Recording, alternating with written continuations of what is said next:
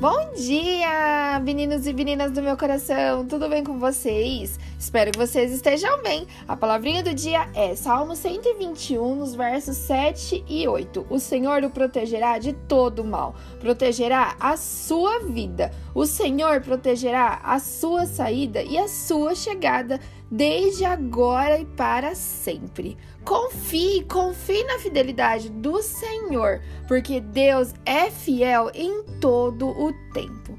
Que Deus venha abençoar o seu dia e que seja um dia incrível e maravilhoso. Um abração enorme. Tchau, tchau!